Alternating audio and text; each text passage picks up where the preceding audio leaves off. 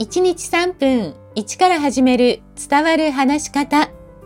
こんにちは。フリーアナウンサー、話し方講師、キャリアコンサルタントの三島澄江です。番組をお聞きくださいましてありがとうございます。さあ、今回は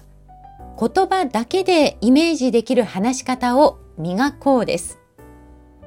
まあ、私たちは視覚から入ってくる情報がどうしても優位です。ただ、仕事でもプライベートでも意外に言葉だけで伝えていることって多いんですよね。例えば、仕事の指示、朝礼の挨拶、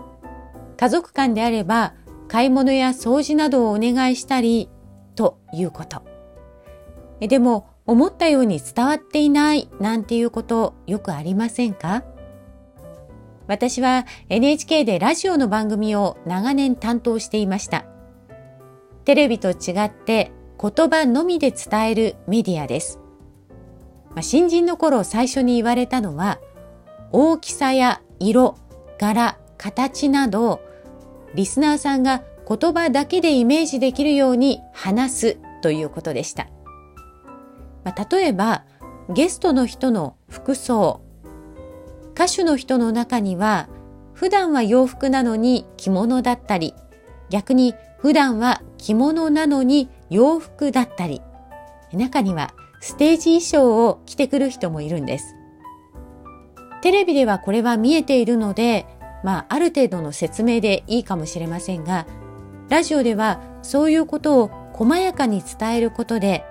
リスナーさんはイメージを膨らませながらゲストの話を楽しめます。そういえば、腹話術師の一国堂さんにラジオでインタビューしたことがあります。ま、その時、確か、ジョージと、それから鳥の悟を連れてきてくれました。